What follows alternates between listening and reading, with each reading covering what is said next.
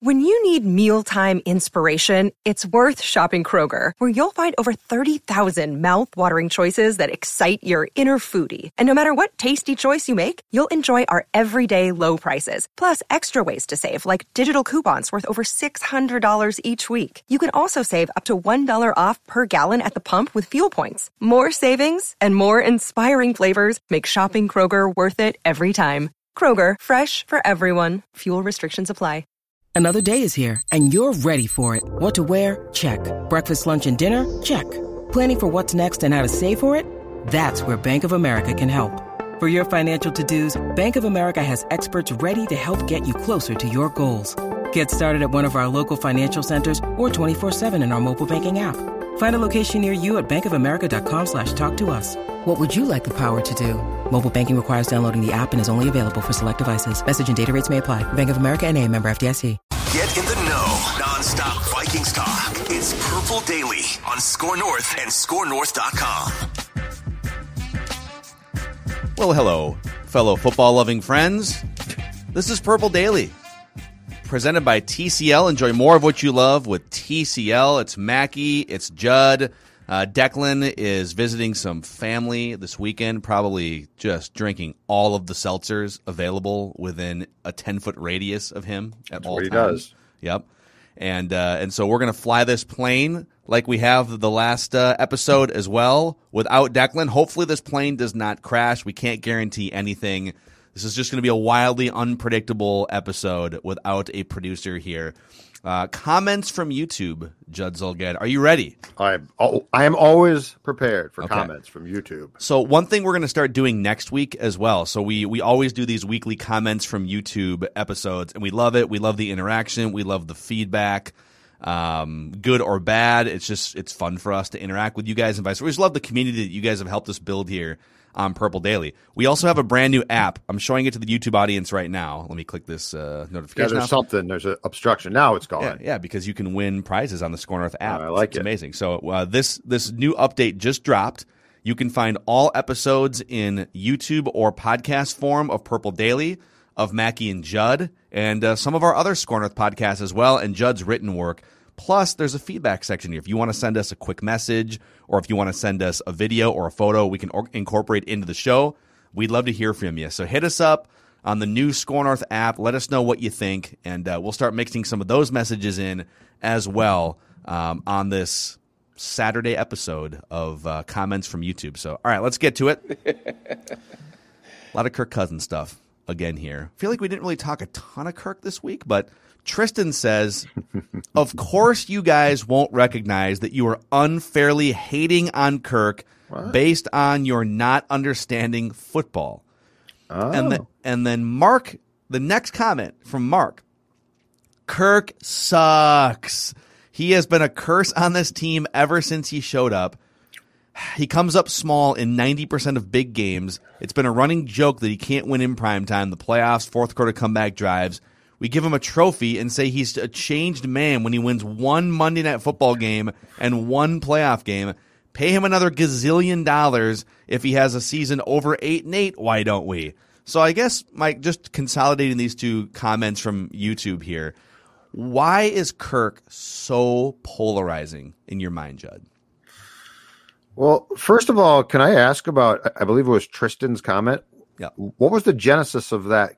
Like, what don't? What did we say that we don't understand football? I think this is out? from an episode where uh, where you guys did an episode without me last week. I don't know what Oh, sort of tangents you you're blaming on, on us. Okay, yeah, I've that- never that- criticized Kirk. It's No, of course not. So he's Yeah. polarizing. I, I mean, he he should be. It's the fun of of especially highly paid quarterback, right? I mean, he's polarizing because you know people take their sides because Kirk Cousins. If the Vikings, if people believe that the Vikings are going to win a championship, then they have to believe that Kirk is going to be great. And I think there are people that are unwilling to see the truth, which is he's good but not great. And so they believe that the Vikings had to be right, that the Vikings signed a free agent quarterback capable of taking the team to a Super Bowl. And then there's the rest of us who are like, ah, you know what? They they took a shot. That's great. They tried, but it's not going to uh, to work. But uh, if you can't have if your quarterback is not polarizing to a certain degree in your National Football League town, I don't think it's fun. Like this is way more fun. You like think they're just bored in Kansas City Well- all the time? Oh man, we got this amazing generational quarterback. Boring. Well, no, but I'm thinking, but um, in my case, I'm think, thinking like Ponder, where we were basically all on the same page. This guy's terrible. No, I'm sure it's great to have a, a generational talent, but I have no idea what that's like. Like, I would not know. 51, and the last generational quarterback the Vikings had was Fran Tarkenton. So I'm just speaking from my own experience in this town of if it's like Kelly Holcomb or Christian Ponder, you know, we're all like, okay, this guy ain't good. That's no fun. So, I mean, Culpepper, right? Small hands. He can't do this. He can't do that. Oh, no, he's great. So, from a Viking standpoint, I think the most that we that we've seen so far is it's fun if it's a polarizing guy, and even Brett Favre, as great as Favre was in 2009, that was still the guy from the Packers coming to possibly take the Vikings to a Super Bowl, and there were Vikings fans who had mixed, uh, you know, mixed emotions about that. So I think it's more fun. Well, all right. Here's why I think he's polarizing. I brought this list up. Uh, I think it was on one of the last week's shows, but when you just when you just look at the all-time passer rating leaders in NFL history, I know it's kind of a basic stat. It's not really taking into account context, which is important too. But Sure. Pat Mahomes is number one. Watson's number. Deshaun Watson's actually number two, all-time uh, passer rating leader. Aaron Rodgers three, Russell Wilson four, Drew Brees five, Tom Brady seven, and Must Kirk nice. Cousins is right smack dab in the middle of those. Kirk Cousins is sixth. And so the reasons why the reason why he's so polarizing is there's one faction of people that look at that and say, why would you ever not sign up for the sixth greatest passer rating in the history of the NFL? Like, why would you criticize that? Yeah, is, okay, is he perfect? No, but why would you? Why why would you focus any attention on the sixth greatest passer rating ever when you can focus your attention on the other deficiencies on the team, right? And we, mm-hmm. and we hear that all the time. But then there's another faction of people, I think you and I are in, in this group that that say, "Hmm, wow, he does put up some pretty ridiculous numbers sometimes. Why is he only? F- well, let me rephrase it. Why are his teams only 500 over the the hundred games plus that he's been a starting quarterback? Is he just the unluckiest dude ever with bad coaching, bad lines, bad weapons, but just like this dude is the sixth best quarterback ever passer rating, and he's 500 because his teams suck all the time, and he's just carrying the load on a regular basis, right? Yep. And so, and so we're we're just sort of curious about the gap. Like, well, okay, so if, if he's going to put up these type of numbers and historically be in the mix with Drew Brees and Russell Wilson, et cetera, why has he come nowhere near a Super Bowl? And um, I think sometimes it's because he's got bad teammates around him. Other times it's because his great performances come against either bad teams or non-winning teams, or come when the season is already lost at one and five, or whatever it is. Right? It- it- like when the pressure's off, he's amazing. When the pressure's on, eh, it's a little bit tougher for him.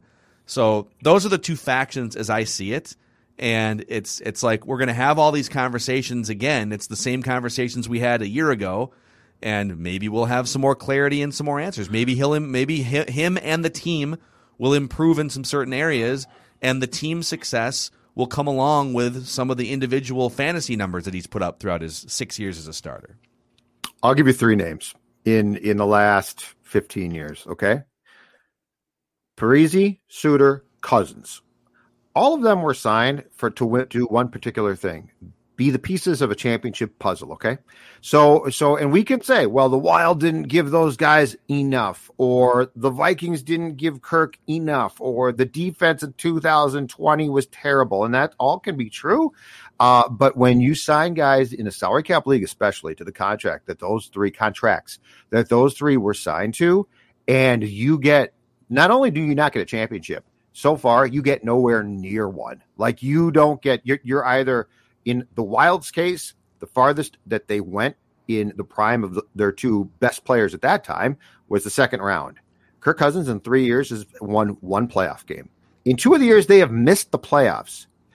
Uh, the expectations can't be dialed back to yeah, but I mean it, it was fun and they were good players. I mean statistically, they that wasn't the goal. Yeah. The um the goal was to win championships, and you haven't got near one. That's why there's more pressure there. But but that also makes you a polarizing player, which is more fun for us than to debate. Yeah, that's fair. You like that? So, You like that? Mr. Polarizing. All right, uh, more comments from Purple Daily YouTube here.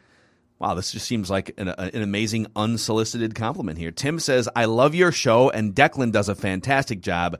Mackey and Judd are yin and yang. It's a perfectly balanced show. You guys are doing an awesome job.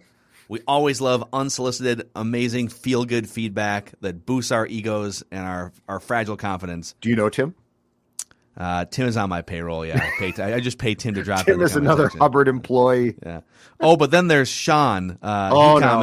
Oh, and says, "Surely you guys can find a warm body better than Judd. I mean, it doesn't even really have to be a warm body. A toaster would be better than Judd." A toaster. I love a good toaster. I love a good piece of toasted bread. Michael, Michael Beasley's toaster. I threw that out. I'm very, I'm. I'm very, very hurt by Sean's comment.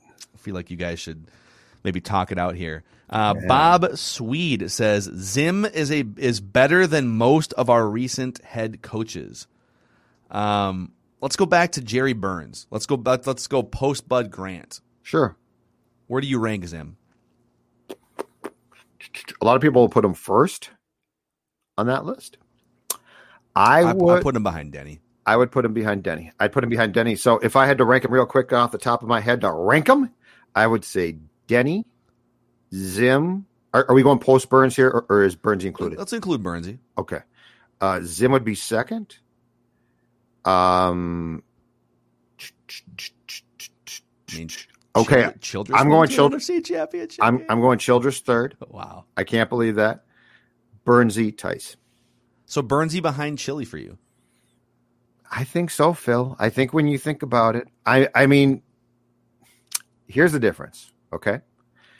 In 1989, the Vikings made one of turned out to be one of the worst trades in National Football League history, the Herschel Walker trade, and and that was not Burnsy's trade. But Herschel was supposed to be the Farvinian component, right? Like that was at that time running back. That's the final piece of the puzzle, championship piece, and you didn't you didn't get close. Um, Chili worked hard to add Favre. He did it and got to a and now they screwed up monumentally. So I'm not going to give Brad or Brett a pass, but they got to a conference title game. Yeah. Uh, yeah, you know what? It's not going to be a popular opinion, and I'm sure I'll be called a toaster by some. But I'm going to, but I'm actually going to give, I'm actually going to put Brad for what he was able to do with that situation above Jerry because you know what Jerry did? Jerry very much like he didn't he didn't run an offense that was conducive to Walker's skill set, and they just didn't morph it, and so it was like uh, um, it just it was a non-fit. And I feel like if you're going to make that trade, you got to at least attempt to fit the piece of the puzzle in. And you know what, Brad, because Brett could r- run his offense, was uh, Brett was a perfect fit. So yeah, I, I love me some Chili. Uh, Chili definitely had some flaws. There's a reason why he never got another shot as a head coach. absolutely. I wonder so much if they had now part of the reason why they failed in the NFC Championship game is because you know Chili had some blind spots and they were just chaotic and disorganized in the biggest moment of the game. And Brett Favre can be a little bit chaotic and disorganized and Yep. at, at the exact moment where they needed full organization, guys, we are marching for a game winning field goal. Here is what we're doing. No ambiguity. Here's who's on the field. No like no. clear communication. yeah, it was awful. Yeah, And it was just like too many cooks in the kitchen. You had Bieniemy, you had Childress, and you had Favre, and it was just and uh, so like it's funny that my question was going to be, what if they win that game? I think they win the Super Bowl if they win that game. I think that was the Super Bowl and basically. then Chili's to top of the list. and then Chili is He doesn't get fired in as- 2010. Oh, he's regarded as one of the great coaches in Vikings history. Maybe him and Bud Grant. Um, all right, next question here from Casey or comment. So we talked about Geno Atkins on the Thursday episode this week. So Casey says Geno Atkins would be a wasted a wasted pickup. He won't contribute much because he's not going to start and he's old. That's like being handed money and wasting it on a gumball machine. um, so the Vikings have like 13.9 million in cap space. Geno Atkins probably would take up two or three million dollars on like a one year deal. So, uh, do you agree with Casey that it could be a wasted pickup for the Vikings, a waste of money? Well, sure, but lots of guys could. Um, here's what I disagree with.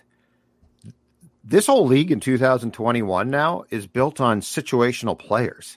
So uh, he's not going to start. Of course he's not. That's fine. They they've got two they've got two mammoth human beings in the middle of the defensive line who can stop the run. But the point is they don't really have a guy that we know for sure uh, can apply pressure on the quarterback. And Atkins is at least a, a taking a solid shot that he can, especially if he's not used much. Yeah. Um. Though let's never let's never confuse in this league being a starter at a lot of positions with being important. Yeah. Like a lot of guys don't start. It's not a, this is a situational league. Like like your nickel corner won't start lots of games, but if he sucks, you're going to lose. Yep, and I don't like the starting thing doesn't matter at all. You you need someone on third down or just passing downs, whenever they may mm-hmm. be, for 250 snaps this season to help get more pressure up the middle. And if Geno Atkins can do that, then it's a good pickup. On the money side, I don't know that there's a way you can waste money right now because it's we're not in the middle of free agency anymore. If they had 13.9 million and they were prioritizing, well, you could make a case that they did prioritize defensive positions that um, were redundant over actual needs.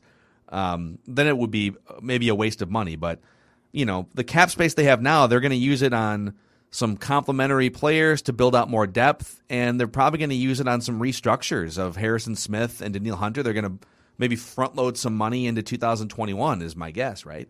So, uh, all right, next question here. You like that? You like that? All right, Kip loves Judd. He says, "Can we get a Judd preaching meltdown sermon of the Vikings like he did with the Twins on the Thursday episode of Mackey and Judd?" I don't know that it works like that. I don't know that we can just be like Judd. I can't do it on cue. Go, rant. No, I can't do it on cue. And Kip, don't forget, I'm less useful than a toaster. I love that line. That's a great line. It really is. Well, can we no. just can we just do this episode and put like a toaster graphic over Judd's if you head? can wait, I can go to my, my kitchen right now and just put a toaster in front of my face and talk behind it, and it will seem like the toaster's talking. Uh, let's do that for next week. Because I'll be happy to do it. Yeah. Um, I appreciate the sentiment, but yeah, I can't melt. I can't melt down on cue. Like it's got to be from Kip. It's got to be from right here. It's got to be from the heart. Yeah. It's yeah, gotta Judd, be from the Judd's not just like some sort of carnival attraction where you show up and just Well, okay, just I go. mean, I sort of Rant. am, but not in this case. In day to day life, I might be a carnival attraction. Uh, this next this next comment from Michael is powered by our friends at Federated. Federated Mutual Insurance Company been helping business owners in and around the state of Minnesota for over hundred years. They're based in Owatonna. They are one of us, and uh, and not only are they helping businesses, they're also Minnesota sports fans. A lot of them over there, so they've gone through the same heartaches as all of us have.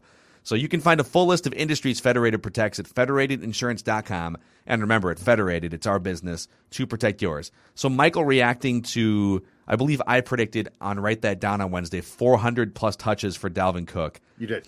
If he stays healthy for 17 games, that's 24 touches per game, 20 runs and four catches per game might actually work. On the other hand, I'm hoping that Dalvin is sitting out the last two games because we already have the number one seed locked up by then, so that prediction doesn't come through.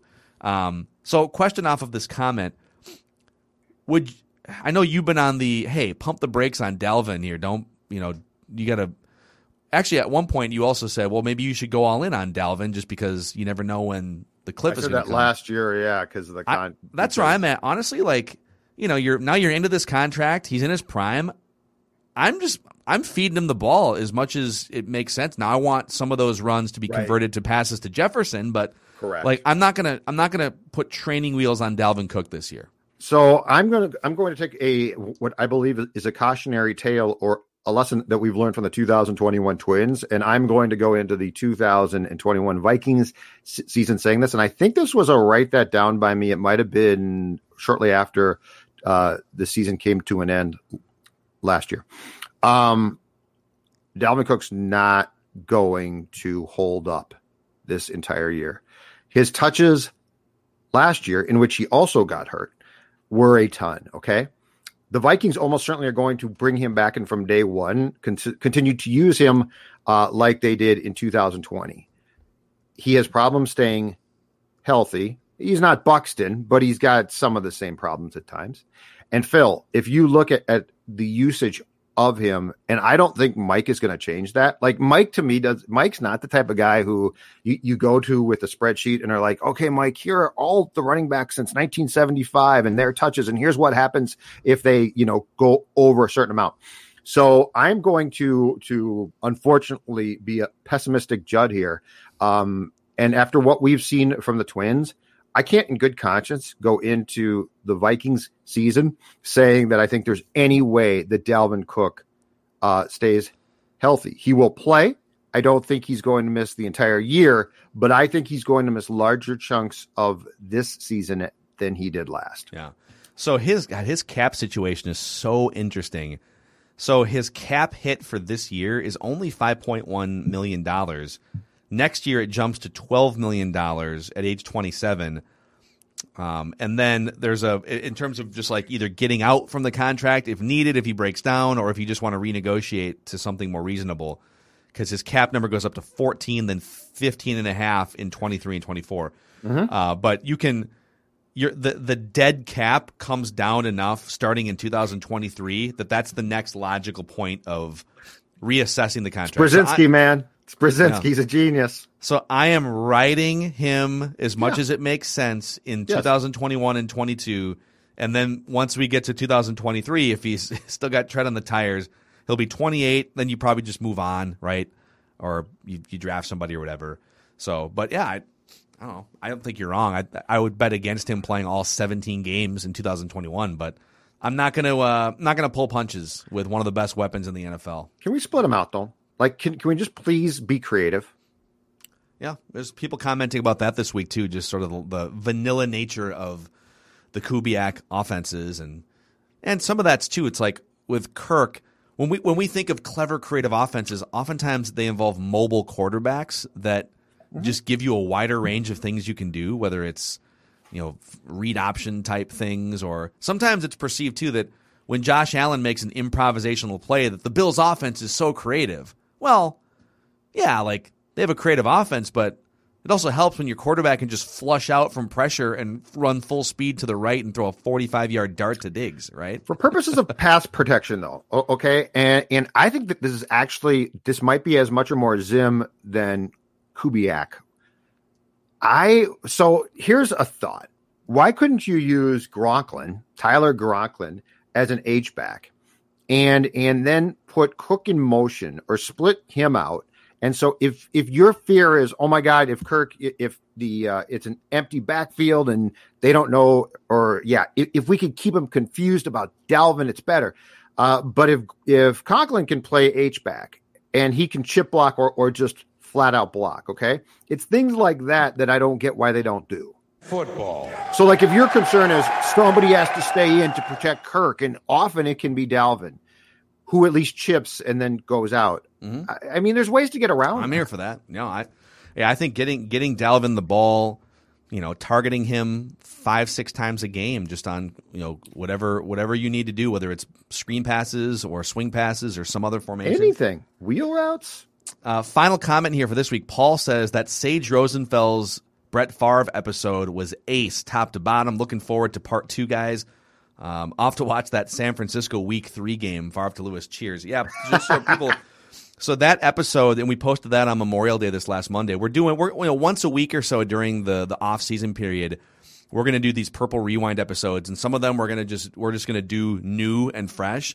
But we also we've been doing shows together for seven plus years, and so we've got some good stuff in the archives, like Sage Rosenfels telling Brett Favre stories that I think a lot of the because we just started doing Purple Daily on a daily basis over a year ago. So there's a lot of stuff that that people who are new to the show probably haven't heard, and so we'll sprinkle some of that into and give you that part two. Part two is all about the NFC Championship game it's and the, the, behind the scenes. It hurts. it hurts. Like if you're a Vikings amazing. fan, well, yeah, because it's it it's it's cleansing, but it but it, it's painful. It's painful. Yeah. It's fun. Is the Favre to Lewis game Okay, I'm, I'm about to say something. It's more of a question, so it's not a definitive statement, but it might come off as a statement. Is the Favre to Lewis game the most on a list? Would it be the top Vikings regular season game of your lifetime? as far as the finish, what it signified, because you know, going back the first two games, Brett Favre managing the game just like just like he should, and that was the first game where Um, where we all said, "Oh my God, there's there's something here." Where where would it rank to you? regular season Re- yeah, games no- since no the mid '80s. It is. No it's playoffs. on the Mount Rushmore. It's on Okay. the Mount Rushmore. It's right there, probably with the Randy Moss Cowboys game in '98 and the Randy And Moss Packers. Lambeau game That's in a good one too. Yeah. So th- those three are on the Mount Rushmore, and then I would just need a fourth of some kind. All three of those signified something that went far beyond that, that game itself as well. All three of those were. the Ponder game against the Broncos at home, also that was a big one. Threw for 300 yards. I think they lost, but he played really T- well. Tim Tebow. yeah. Oh my God. Tim Tebow winding up and now just a fantastic in shape tight end for Urban Meyer's Jaguars. The, I'll uh, be the the Josh, what, what was the guy's name? Josh uh, Freeman. The, the the the Monday night game the against Monday night the game where he was well, we could Yeah. do we could definitely do a top four of all time regular season Vikings duds as well. Let's do- Steve let's- Young, let's- let's Steve Young order. running through them, complete, just embarrassing them. Michael Vick, poor Oh Craig God, Beaker, right. decleated. Yeah. Depleted. You know how they put like when they when they built the Mall of America for on top of the old Met Stadium and they left home plate there, right? They should do Yeah. that now. They should just have Greg Biekert's gold Outline? cleats, just like Just his outline. just like facing different directions. poor Greg Beaker. I think that's where Greg said, "I used to be really good, and now I'm I'm done." I'm good now. Yeah, I don't know. I don't know what just ran by me, but he was. Very but it fast. wasn't. Yeah. But it was nothing I could stop. All right, that's a wrap on this episode of comments from YouTube, Purple Daily. Daily Vikings entertainment for you guys, even during these off-season months. Please click the subscribe button on our YouTube channel and give us a five-star rating and a positive review on Apple Podcasts, and we'll see you guys next time.